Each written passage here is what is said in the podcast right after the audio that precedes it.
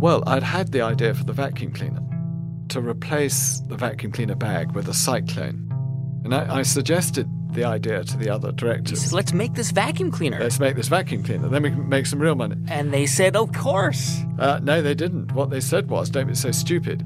If there was a better vacuum cleaner, Hoover or Electrolux or someone else would have made it.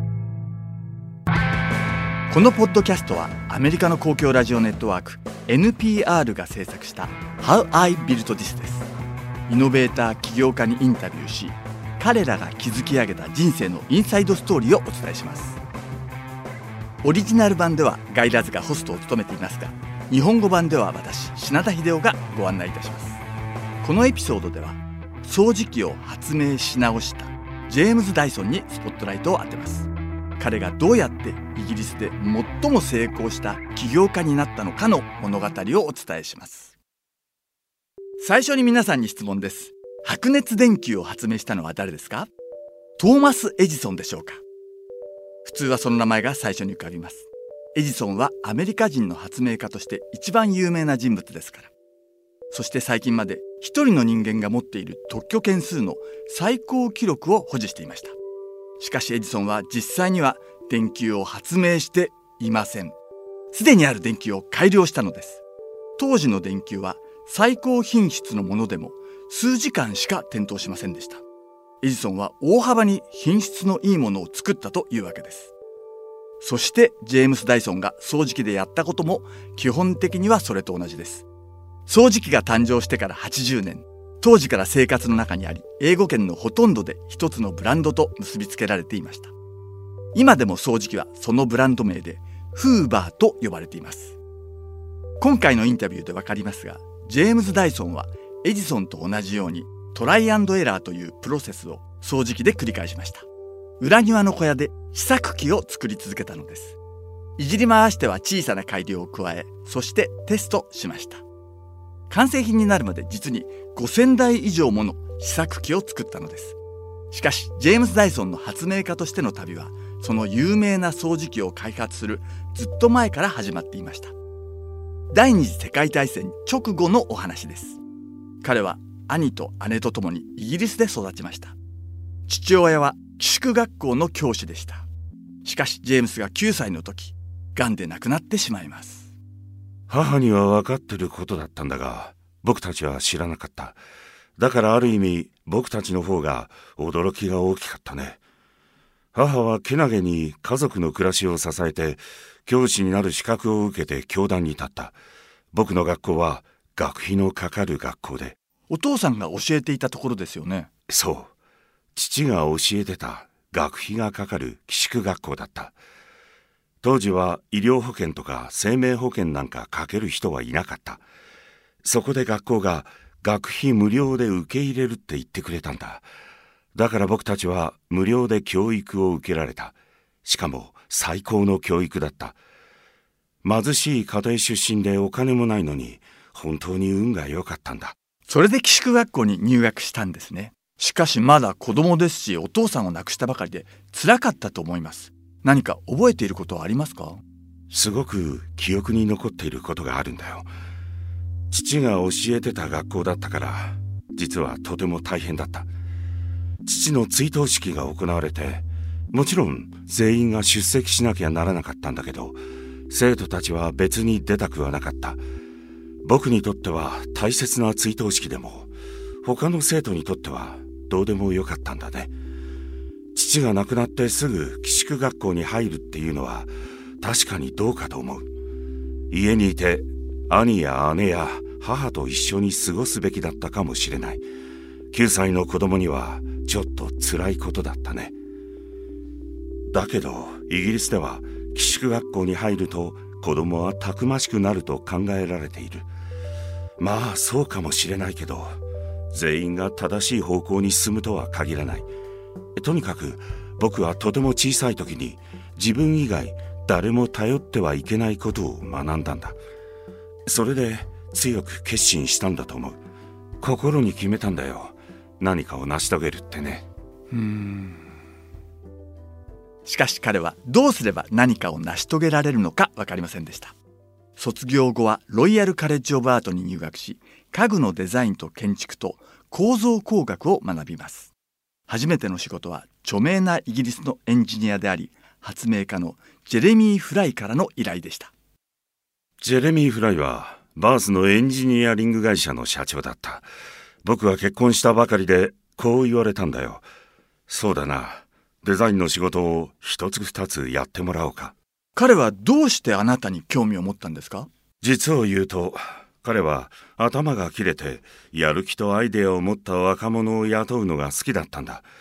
それで僕みたいな若者にチャンスをくれて製品のデザインを始めたってわけさ。そして三つ目にデザインしたのが上陸用高速艇だった。なるほど。彼にとって船の製造は副業みたいなものだった。彼のメインのビジネスは石油とガスパイプライン用のバルブアクチュエーター製造なんだよ。へえ。船は彼自身が考案したものだった。副業でいくつもの船を開発してたんですね。いや、そうじゃない。作ったのは一種類だけだ。理論的には船底が平らな船体は水上滑走艇として最も効率がいい。でも実際には荒れた海だとあまり良くないんだ。へえ。船底が平らだから波を切り裂く代わりにもろにぶち当たってしまう。第二次大戦の映画に出てくるようなノルマンディーに上陸した船と同じようなものですか？そうだ。あれの船底は平らじゃないけどね。うん。V の形をした船体なんだ。それで水深が胸の高さまでしかない海を進んで海岸にたどり着かなきゃならない。なるほど。僕たちの船だとそのまま海岸に上陸できる。浜辺まで乗り上げることだってできるよ。フライさんは上陸艇というか移送艇のアイデアを思いついてあなたに言ったんですね。お、いいアイデアを思いついた。デザインしてみる気はあるかって。そうそう、その通りのことを言われたよ。はあ。それくらいシンプルな言葉だった。だけどどうかしてる話でもあったね。僕は船のデザインなんかしたこともなかったし、ファイバーグラス製のものも初めてだった。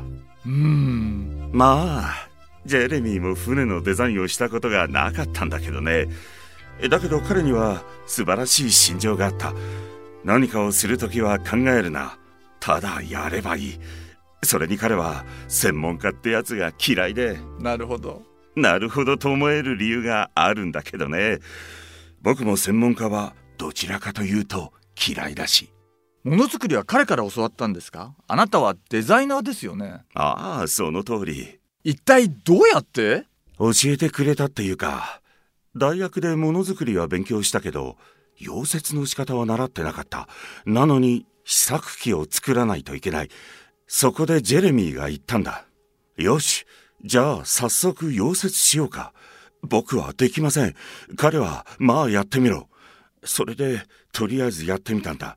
それってつまり溶接をするってことですか？ええ、独学で覚えた。独学溶接コースだね。同じく旋盤もそんな感じで道具の使い方を覚えていったんだ。自分でね。試作機が完成してフライさんはこれを売ってみよう、市場に出してみようって言ったんですか？まあそんなとこだね。でも僕が営業のことは何もわかりませんと言ったら、彼は何を言ってるんだ、君がこれのすべてをデザインしたんだぞ、ナットとボルトの一つ一つまでもな、だから何もかも知ってるじゃないか、さっさと売りに行け。それで売りに行ったんだ。誰が買ってくれたんですか？軍とか建築関係とか石油会社とか分割できる足場とか橋を作るための足場とか用途はたくさんあった。それからにねんで年間ひゃくせき以上を売り上げたよ。すごい。大成功したビジネスだった。若い時にフライさんと出会ったのは幸運だったと思いますか？彼はあなたよりだいぶ年上ですよね。うん、そうだね。はたちぐらい上だと思う。ほとんど父親みたいなもんですね。ある意味そうだね。彼は良き指導者で僕に全てを教えてくれた。あなたはジェレミー・フライの会社で何年か仕事をした。そしてある時自分のビジネスを始められるかどうか試してみようと決心したわけですね。ああ、ごねん、いや全部でななねん彼とは一緒に仕事をしたかな。うーん。彼は資金提供を申し出てくれたんだけど、いやいや自分でやりたいんですって言って断った。そして僕は独立してボールバローをデザインして制作したんだ。車輪の代わりにボールがついた手押し車だよ。そもそも新しい手押し車をデザインしようというのはどこで思いついたんですか？ちょうど家を直していて庭もいじっていた。それで細い車輪のついた手押し車の欠点に気がついたんだ。はあ。第一に細い足しかついてないからとても不安定だ。なるほど。足は柔らかい地面に潜り込む。車輪も柔らかい地面に潜り込んでしまう。それで使ってた手押し車の再設計を始めたってわけさ。最初のビジネスとしてやるにはいいプロジェクトだった。比較的簡単だからね。少なくとも僕は簡単だと考えてた。それでどうでした？考えとは違いましたか？車輪の代わりにこれくらいのバルーンをつけたんだ。実際にはボールなんだけど、プラスチック製のサッカーボールだと考えてもらえればいい。つまり前に車輪ではなくてさんびゃくろくじゅうど回転するボールをつけたらより安定したというわけですね。そう、より安定した。庭の土に潜り込むこともないし、芝生を傷めることもない。そしてもちろん建設現場で地面にめり込むこともない。なるほど。なぜ今の手押し車はそうなっていないんでしょう？さあ、それはわからないね。難しかったのは製造じゃなくて営業だった。昔からあるような金物店やいくつかのホームセンターは売りたがらなかったんだ。なんだか変な形だと思われてね。なるほどね。それで新聞に小さな広告を出して販売した。広告はいつも大人用おむつか薄毛治療の隣で、そこに手押し車の広告を載せたんだ。奇妙でモダンで、実際とてもいいデザインだと僕は思ったんだが、そうしたらこれが結構当たって小切手が送られてきた。なるほど。それでボールバロー社を立ち上げた。しかもとてもうまくいったんですよね。いや、儲けは出なかったよ。え、どうしてですか？手押し車は儲からない。なるほど。でもとてもいい勉強になった。手押し車を購入する人は多くない。非常に小さなマーケットなんだ。しかも価格は安い。メーカーには営業担当もデザイナーもエンジニアもいない。毎年同じ製品を作るだけなんだ。僕たちはなぜうちの製品が他と違っててよりいいものなのか説明しなきゃならなかった。わかります。市場の ごじゅっパーセント を奪ったけど儲けにはならなかった。もっと高く売ればよかったよ。株式会社にした時、特許権を会社に譲渡した。私はそう理解しているんですが、そうなんでしょうか？いや、会社に特許権を譲渡する書類にサインした。間違いだったかもしれないね。ですよね。どうして譲渡したんですか？働いてる会社に特許権を持たせるのは普通だからだよ。今も特許はすべて会社のものだ。ところが株主がだんだん増えてきて、僕が持っているものは株の持ち分以外に何もなかったんだけど、その持ち分が さんじゅっパーセント に減ってしまった。それは頭にきますね。だってあなたが考えたあなたのアイデアなのに自分のものじゃないなんて。そうだろう。でもこういう経験をすることが必要な場合もある。おかげで知的財産権を所有することがいかに大切か、自分の会社の株のこと、製品を十分な価格で売らないとどうなるか、利益は出ないビジネスはどうなるか、そういったことを学んで直感的に感じられるようになった。これはとても重要だよ。その頃には新しい製品を作りたくなってきたんでしょ？どんなものを考えていたんですか？うん、掃除機のアイデアは持っていた。なるほど。ボールバローのフレームの塗装は実はペンキじゃないんだ。へえ。エポキシコーティングっていうのを採用してね。フレームにエポキシを塗る場合、パウダーをスプレーするんだよ。そうなんですか？手押し車のフレームは空間が多いから大量のスプレーがフレーム以外の場所にかかる。吸い取らないと工場全体に広がってしまうんだ。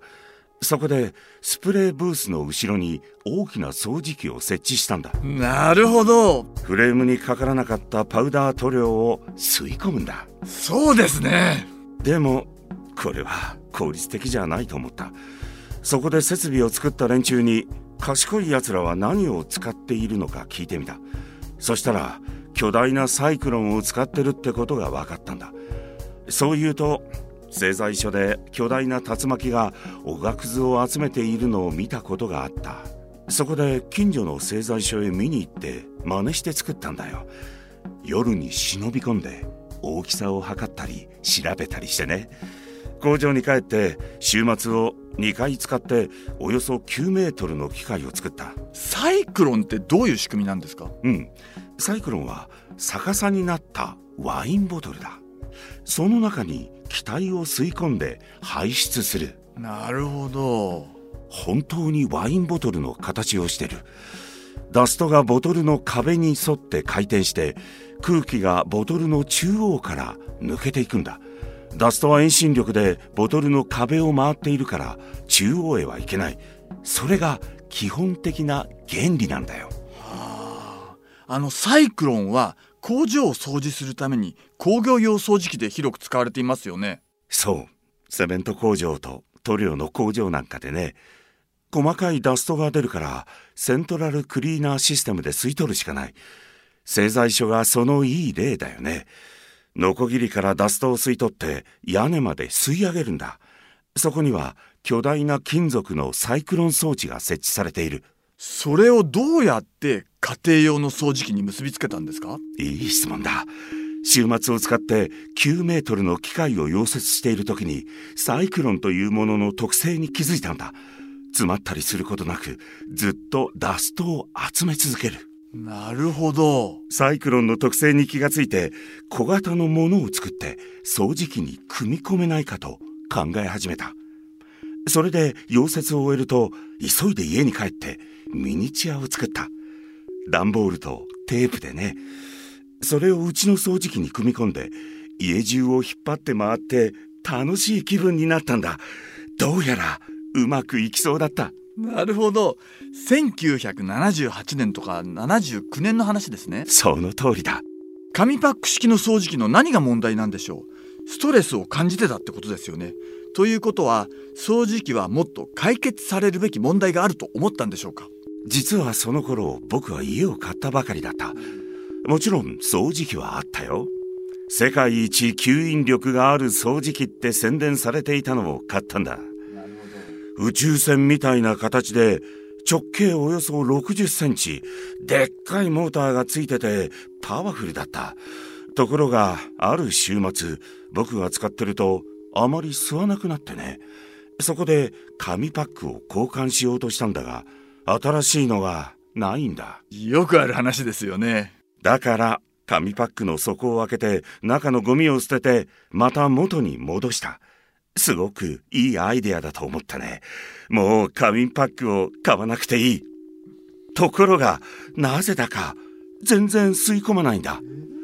紙パックを空にする前と全く同じ、ゴミは溜まってない、完全に空にした。なのに吸引力が戻らない。そこで車に乗って新しい紙パックを買いに行って戻ってきて新しいのを入れた。するとよく吸うんだよ。僕は考えたね。さっき空にしたのと買ってきた紙パックの違いはなんだ？え、何ですか？空にした紙パックを見たら肉眼でもはっきり見えるんだ。紙パックに開いている穴がホコリで詰まってしまってた。なるほどね。それで突然気がついたんだ。いっぱいになったから紙パックを変えるんじゃない、目詰まりしてるから変えるんだよ。ですよね。もっといい解決法があると思った。それが全ての始まりだよ。でもちょっと待ってください。あなたはまだボールバロー社に在籍していましたし、会社の株主もいます。その彼らに掃除機のアイデアがあるんだけどどうかなと言ったんですか？ああ、そうだ。他の重役たちにもアイデアを少し話した。掃除機を作ろう、そして大儲けしようってね。みんな賛成しましたか？いいや違った。それどころかバカはやめろって言われたよ。現行の掃除機よりいいものが作れるのならHooverとかエレクトロラックスがとっくにやってるってね。でも当時は巨大な掃除機メーカーと戦おうなんて考えられないのも当然じゃないですか。いや、実際のところHooverやエレクトロラックスみたいな巨大カンパニーは技術の改善をする気がないってすぐに分かったよ。ほう。彼らは紙パックを売って満足してたんだ。なるほど。あまりに巨大だから誰も競争しようなんて考えなかったしね。だけどそこにチャンスがあると僕は思った。僕はちっぽけで資金もなくて借金までしてる。でもアイデアを持ってた。ところが掃除機を作ろうっていう話をしたら役員たちの不満が爆発して僕は会社から追い出された。ちょっと待ってください。自分の会社なのに追い出されたんですか？ああ、そういうことだ。でもそれでよかったんだよ。おかげで掃除機の開発を始めることができたからね。僕は友人のジェレミー・フライのところへ行って掃除機のアイデアがあるって言った。彼は素晴らしいと考えて資金の よんじゅうきゅうパーセント を出してくれた。あとの ごじゅういちパーセント は銀行から借りた。え、いくら借りたんですか？事業を始めるためには当時よんまんかごまんポンド必要だったね。自分が出したお金はいちポンドもなくて？お金を持ってなかったからね。それどころか借金をしてた。家のローンがあって子供もさんにんいた。まあとにかくサイクロン式掃除機の試作機を作り始めたんだ。どこで作り始めたんですか？僕の家の裏にある小屋だよ。裏庭でってことですね。そうだ。資金は銀行から借りた。そう、借りた金だ。そしてそのアイデアをいちねんかそこらかけて形にしてそれから販売したってことですか？いや、僕らの考えはそうじゃなかった。製品を開発し終えたら誰かにライセンス供与するつもりだった。フーバーとかにね。掃除機を作ることになって昼夜を問わず作業したってわけですね。まあね、夜はしなかったけどね。でも昼の間はずっと作っていたよ。ですよね。小屋では何をしてたんですか？トライアンドエラーの繰り返しでしょうか？まさにその通りだった。実際にやってみるしかない時代でコンピューターシミュレーションなんてなかったからね。そうですよね。いっかいにつきいちだいの試作機を作って変更箇所もいっかしょにした。そうすればその変更で何が変わるか確認できる。そして次に進むことができるからね。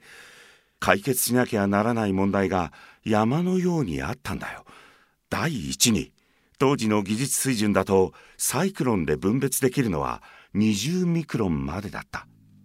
それを れいてんごミクロンまで下げなきゃいけない。タバコの煙の大きさだ。それが第一の問題だった。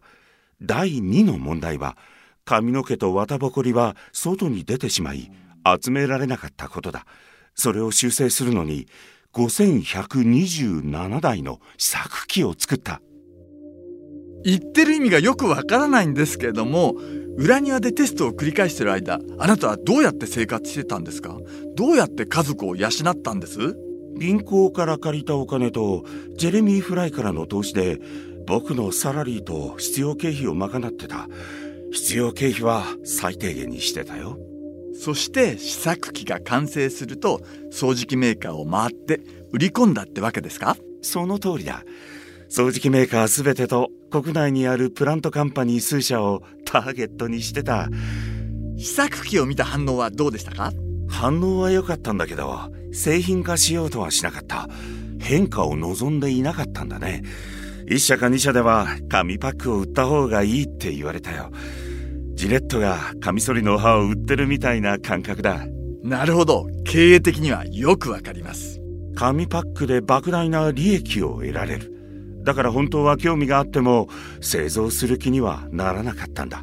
財政的にはどれほど悪化しましたか？そりゃひどいもんだったよ。何年も大幅に借り越しで全く収益がないのは良くないよね。でも妻といつも言っていたことがあるんだ。二人にはスキルがある。彼女はアーティストなんだよ。そうなんですか？だから美術を教えることができた。実際夕方にクラスのレッスンをやっていたんだ。僕も家具を作ったりして収入を得ることはできたしね。つまり実用的なスキルを持ってたから、それで稼げた。やりたいことではなかったけどバックアップがあったってわけさ。バックアップ、いざという時のバックアップですね。しかし話をした企業すべてに興味がないって言われたら不安になりませんでしたか？何もかも終わりにして安定した仕事を探そうとは思わなかったんですか？例えば大きな企業のデザイナーとか。うーん、いやそれはなかった。そんなことは考えなかったね。その反対の気持ちになった。はあ？彼らはちゃんとした理由もなしにいいアイデアを却下したんだ。納得できるちゃんとした理由があったら不安になったと思うけどね。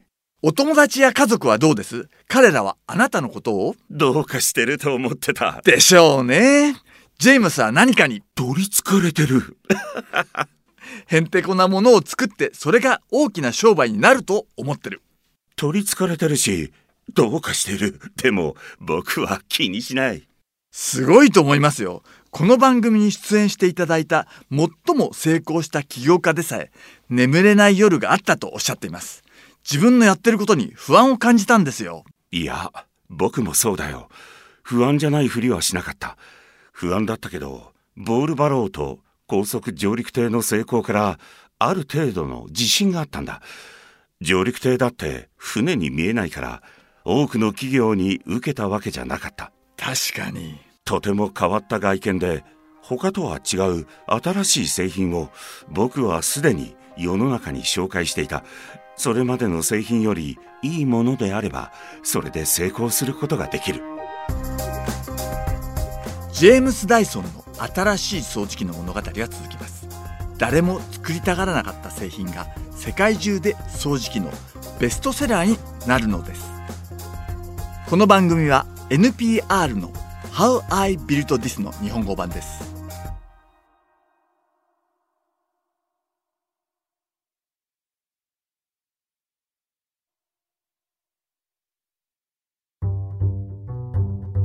お聞きいただいているのは エヌピーアール の How I Built This です。日本語版の番組案内役は品田秀夫です。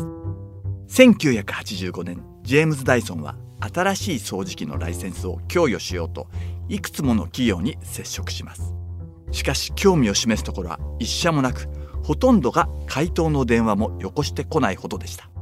しかしついにある年、アペックスという小さな会社が日本での製造と販売を決定したのです。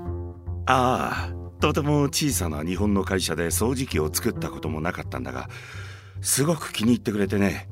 彼らが製造工場を見つけて販売することになったんだ。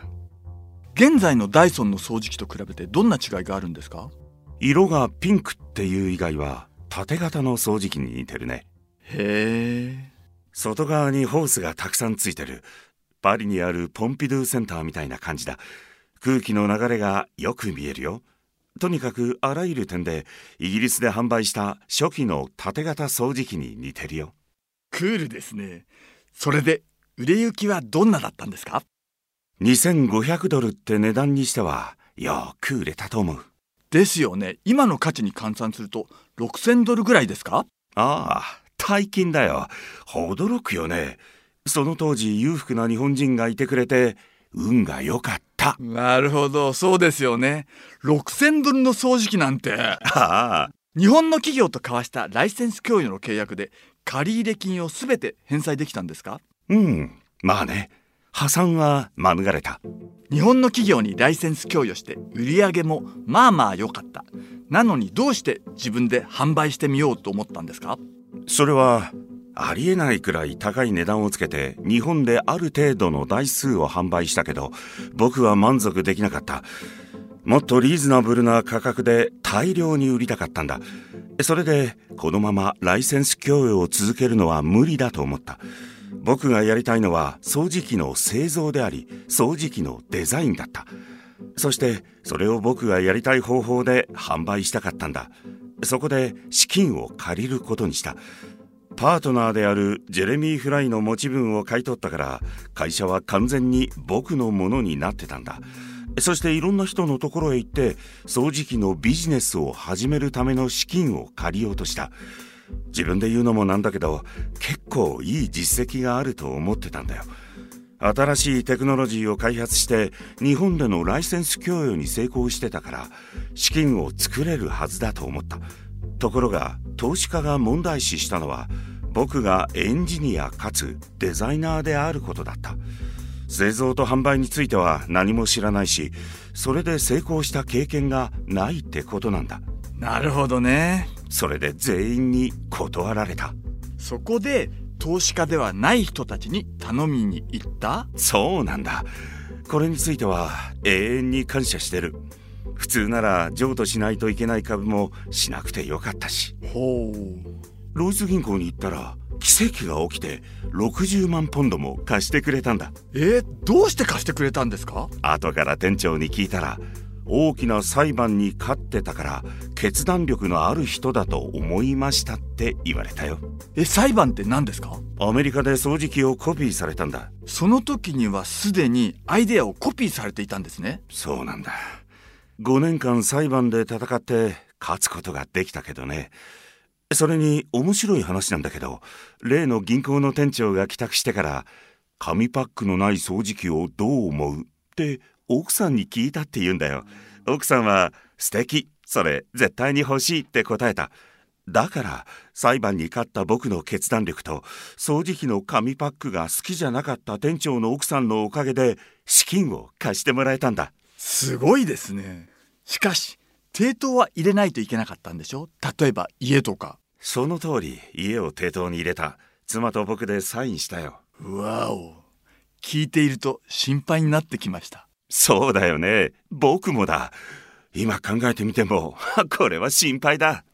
こうして会社を始めたけど、工作機器を整えるのには資金が少なすぎてろくじゅうまんポンド全部使ってしまった。その工作機器っていうのは金型だよ。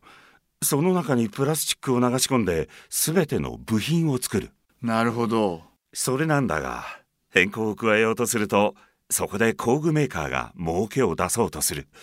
建築業者と同じだよね。変更を加えるとコストを上乗せするだろう。そこで仲間のエンジニアに変更は一切加えないと言っておいた。一切だ。もう資金がないんだからそうするしかない。だから変更は加えなかった。金型が届いて、それをプラスチック工場に持ち込んで成形してもらった。うーん。だけど工場の半分しか使ってなかったから、もう半分を使って掃除機を組み立てていいかって聞いたんだ。いいっていう答えだったから、そこで数人が組み立てを行った。エンジニアよにんと僕自身だ。その他には営業がひとり、経理がひとり、プラスチック工場でパーツを作ってもらってろくじゅうにちごに代金を支払った。へえ。次は注文を取らなきゃならない。そこでいくつか注文を取った。え、一体どうやって売ったんですか？手当たり次第に話をしに行ったんだけど、どこも買ってくれなかった。だけど当時は通信販売っていうものがあってね。シアーズのカタログ、これ覚えてるかな？もちろん覚えてます。シアーズには提供はしなかったんだけど、イギリスでは似たような通販を行っている会社がにしゃほどあった。そのうちのいっしゃで扱ってもらったんだ。バイヤーといちにち過ごしてね。彼は僕っていう変な男に興味を持ってくれたんだ。紙パックの代わりにサイクロンを使った黄色い掃除機を作った変な男にね。確か黄色とシルバーでしたよね、最初のは。そう、黄色とシルバーだった。彼と一日過ごしたんだけど、最後に君の掃除機をカタログに載せてHooverとエレクトロラックスを外す理由はと聞かれたんだ。そこで僕はお宅のカタログは退屈だからですと答えた。なるほど。彼はしばらく僕を見つめて、そしてこう言った。わかった、やってみよう。それがイギリス最大の通販会社だったんだ。その時の値段はいくらだったんですか？ひゃくきゅうじゅうきゅうポンドだ。他の掃除機のなんとさんばいの値段だった。通販会社は高すぎるって言わなかったんですか？分割払いだから値段がよくわからなくなってた。いっかいの支払いだと少額になるからね。なるほど。だから値段はよくわからない。印刷はされてたけど小さな文字だったしね。しかし今まで使ったことがなくて見たこともないものですよ。それを通販で買うリスクを犯す人っているんですか？今までのものと違ってたから買うんだよ。吸引力が変わらないって保証してるし、紙パックを買わなくてもよくなるしね。なるほど。それから他のカタログにも載るようになった。最初のさんかげつからごかげつの売り上げは通販のものだったんだ。その次に大手百貨店のジョン・ルイスっていう有名店での扱いが始まった。えー、そうでしたね。どういう経緯で？ちょうど大型家電量販店と競争しようと考えていて、量販店にはない高級な製品を探してたんだ。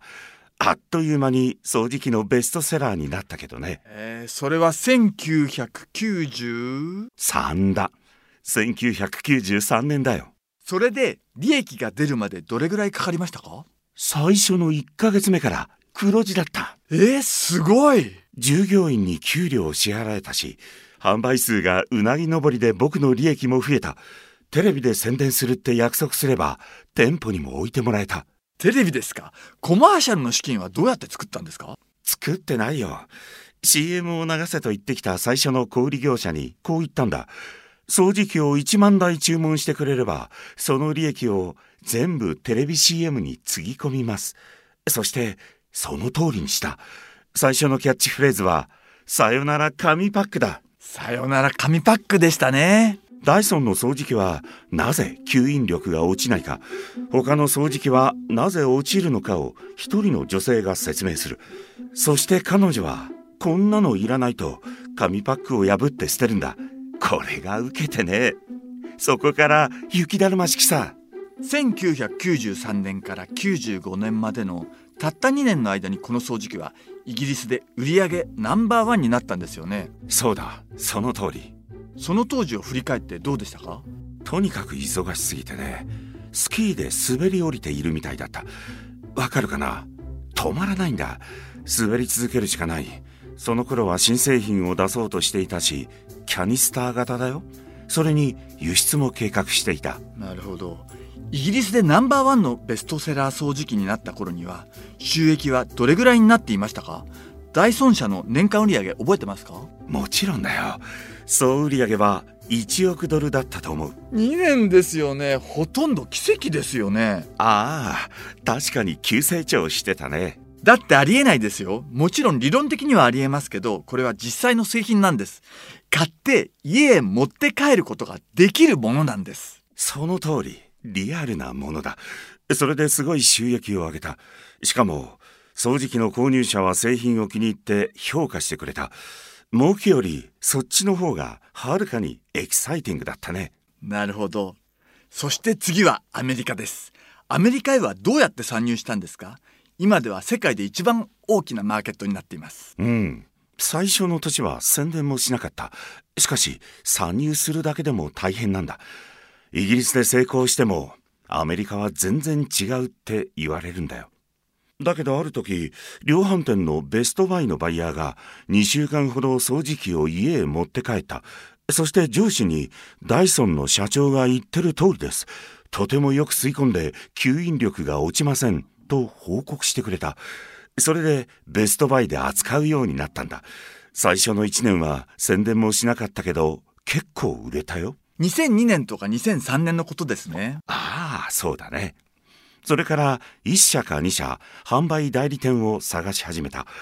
そこで会社のお金を全部つぎ込んでテレビで一大キャンペーンを打つことにした。その時、あなたが作ったんだからあなたが シーエム で説明すればいいじゃないって誰かが言ったんだ。つまりテレビに出ろってことですか？そうなんだ。僕自身がね。そこで僕は掃除機を分解してゴミがいっぱい詰まった紙パックを見せて、次にサイクロンの動きを説明した。アメリカ人はイギリス人のアクセントを嫌いますけど、そんなことを知らなかったんだよ。だけど僕はとても正直に話した。なぜ紙パック式だと吸引力が失われるのに、僕のだと失われないのか。掃除機の仕組みを説明したんだ。僕の家で撮影し、非常にシンプルなアプローチだったけど、宣伝としては大成功だった。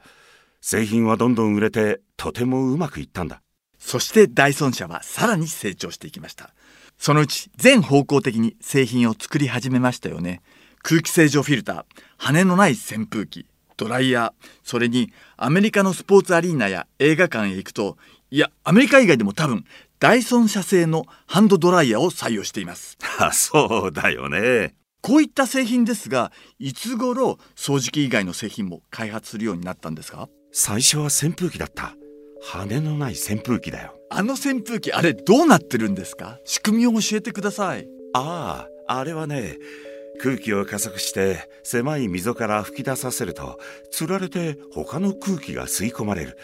空気の量が増えれば後ろにも吸い込む力が働く。それでさらに多くの空気を吸い込めるんだ。最終的にはオリジナルのエアフローをじゅうごからにじゅうばいにできるよ。今は簡単に説明したけど、言ってないこともたくさんある。でもそれが基本的な理論なんだ。うーん、完全に分かった自信はありませんが、あれが動くのを見ると驚きます。輪っかから本当にパワフルな風が吹いてくるんですからね。そうだよね。面白いよね。それにもちろん羽の掃除が必要なくなる。なるほど。あなたのビジネス手法にはとても興味があります。あなたは本当は発明家でありデザイナーです。会社を運営したり経営を考えたり、いくつもの会議に出るタイプとはとても思えません。もしかしたらそういったタイプなんでしょうか？一体どうやってそれを全部やっているんですか？最初に全部やらなきゃならなかったからね。しかし会社が大きくなるにつれて技術的な関わりが増えてきた。今は きゅうじゅうごパーセント の時間をそっちに使ってる。でも最初のじゅうねんは僕が シーイーオー だった。エンジニアとしての仕事以外はあまりやりたくなかったんだけど。そうでしょうね。やらなきゃならないなら他の仕事もやるよ。だけどそういう時は機嫌が悪いんだ。エンジニアたちと一緒にいる時の方が嬉しいんだよね。本当にやりたいことだし必要だと思っているから。密かにざまあみろっていう感覚ありますか？ボールバロー社の時はあなたが正しかったのに追い出され、掃除機メーカーにはアイデアを却下されました。これで見返した、こっちが正しかったんだっていう。いや、僕は気にしてなかった。誰だって間違いはあるからね。僕がしてきたことの ごじゅっパーセント は間違いだ。でもそれがいいんだよ。間違うことが大事なんだ。うーん、確かに。ボールバローを十分な価格で売らなかったことは間違いだった。それから学んだ。二度と同じ間違いはしない。自社株を譲渡する間違いも二度とやらない。 ひゃくパーセント の株を所有しているんですか？ ひゃくパーセント。 そうなんだ。素晴らしいことだよ。僕の人生がとてもシンプルになった。私たちのイメージでは、あなたのよんじゅうだいぜん半は大きな借金があり、文字通り何も持っていませんでした。お金はなくて子供はさんにん。何もないどころか大きくマイナスだった。そのマイナスから今ではプライベートジェットにヨットも持ってますよね。ちょっと前に何にも持ってないなんて考えられないですよね。本当に何も持ってなかった。ある意味年を取ってから裕福になったことはいいことだと思ってる。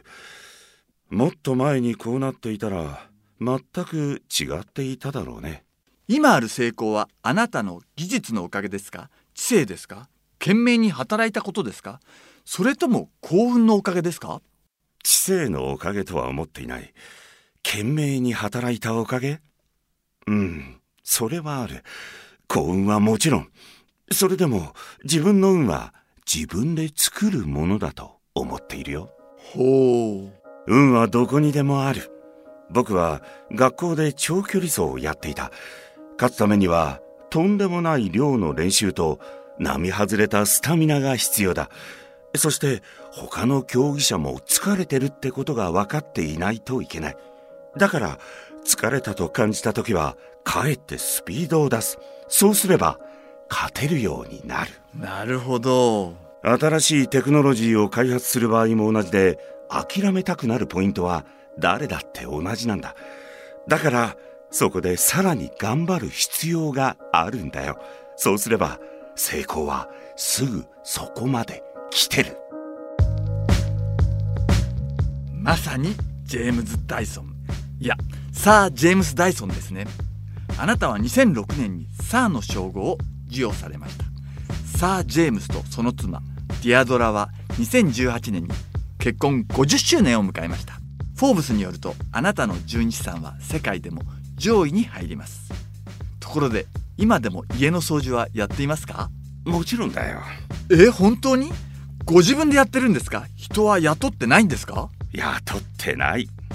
夕食も自分たちで作るし、皿も洗う、掃除機を使ったりアイロンがけもするよ。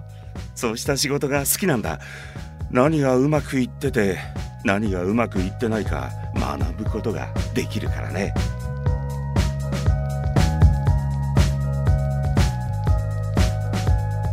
お届けしたのは How I Built This ダイソン編です。このエピソードお楽しみいただけましたでしょうか？皆様の番組の感想をぜひ聞かせてください。メールアドレスは エヌピーアール アットマーク いちにーよんにー ドットコム エヌピーアール アットマーク いちにーよんにー ドットコム です。 How I Built This のオリジナル版ではガイラズがホストを務めましたが、この日本語版の案内役は私、品田秀夫でお送りしました。声の出演は松本慎一郎。オリジナルストーリー制作 エヌピーアール、 日本語版制作 イーエーユー、 翻訳春山陽子、日本語版プロデュースおよび監修、日本経済新聞社と日本放送でお届けしました。